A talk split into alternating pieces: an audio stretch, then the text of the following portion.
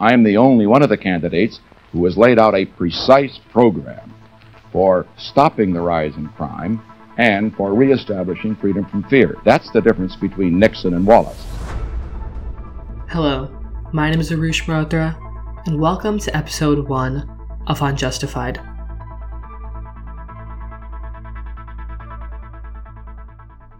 Throughout this podcast series, we're going to be taking a deeper look into all the inherent injustices that are being committed at every step of our criminal justice system.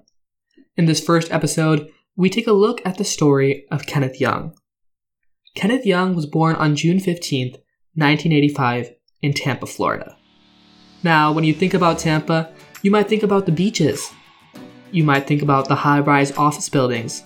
Or you might even think about the Buccaneers football stadium.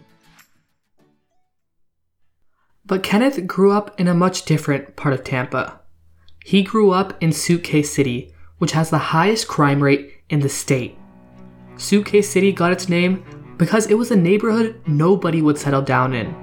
Or perhaps it would be better to say nobody could settle down there. You would walk along the streets and see abandoned, boarded up houses on every block. These were the houses that people had lost from foreclosures or walked away from as real estate values plummeted. Kenneth's father died before his first birthday, and Kenneth was left to be raised by his mother.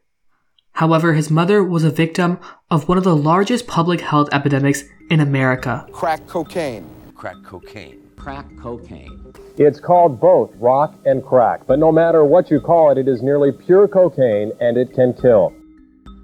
Kenneth was left at home alone for sometimes multiple days because of his mother's addiction problems. The only other family he had was his older sister, who at the age of 15 had her first child. Kenneth, who was just 11 years old at the time, was forced to drop out of school to take care of his niece.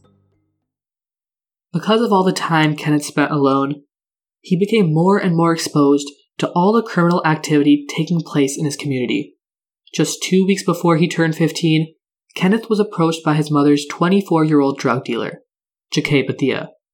Bethea threatened Kenneth, saying that if he didn't help him commit some robberies, he would kill his mother. Because of this, between June 5th and July 1st, Kenneth and Bethea committed four armed robberies around the Tampa Bay area. Following the last robbery, both Kenneth and Bethea were caught and arrested by the police. Kenneth, despite being just 15 years old at the time, was tried as an adult and sentenced to four consecutive life sentences without the possibility of parole.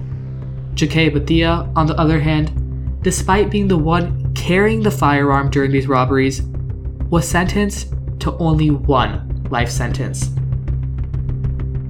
There are no violent offenses that are juvenile. You rape somebody, you're an adult. You shoot somebody, you're an adult.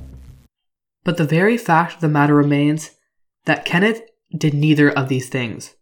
All he was was complicit in a robbery under the threat of his mother's life. In fact, Kenneth had just one job during these robberies. Only thing he told me to do was get the money and the tapes, and that was it. And he What was- tapes? Like videotapes from the video cameras. The security cameras. Yes, sir. And you did that. Yes, sir. By 2006, all of Kenneth's appeals had been denied. In 2009, his last hope for clemency from the Florida's governor's office was also denied.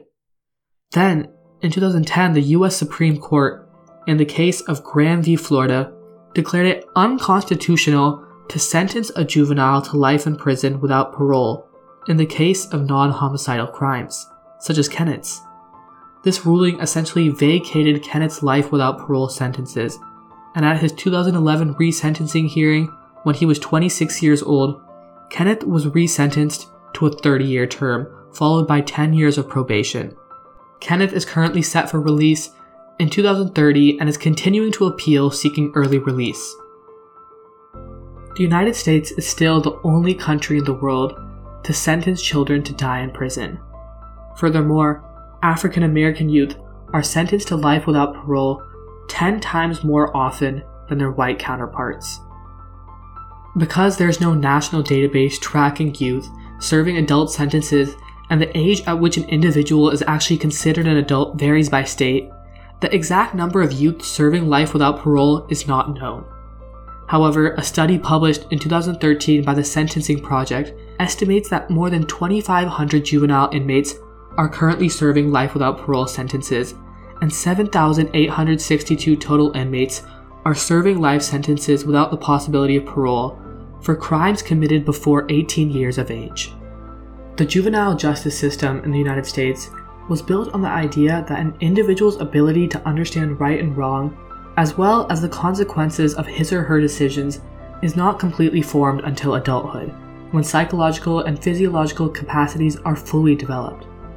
The first juvenile court in the United States, authorized by the Illinois Juvenile Court Act of 1899, was established in Chicago, and within just 30 years, nearly every state had created a similar system. Juvenile courts are civil in nature, meaning that the attention is focused on the individual who committed the crime. This differentiates the system from the criminal nature of the adult justice system, which focuses more on the crimes themselves. However, around 250,000 youth are tried, sentenced, or incarcerated as adults in the United States every year. Being tried as an adult means you are not afforded the same protection under the law as a juvenile. However, there are people like Bryan Stevenson, founder and executive director of the Equal Justice Initiative, who are fighting for our rights every day and are upholding the democratic ideals our justice system was intended to be founded upon. Everyone can make a difference. Uh, I'm persuaded that uh, any one of us can stand when other people are sitting and make a statement. Any one of us can speak when other people are, are silent and, and do something transformative. Um, you know, I think for me, I'm persuaded that injustice prevails where hopelessness persists, and we need hopeful people to be witnesses uh, to why justice matters, why it's important to be fair, why it's important that there be equality. Thank you for listening to the first episode of Unjustified. And remember that injustice prevails where hopelessness persists.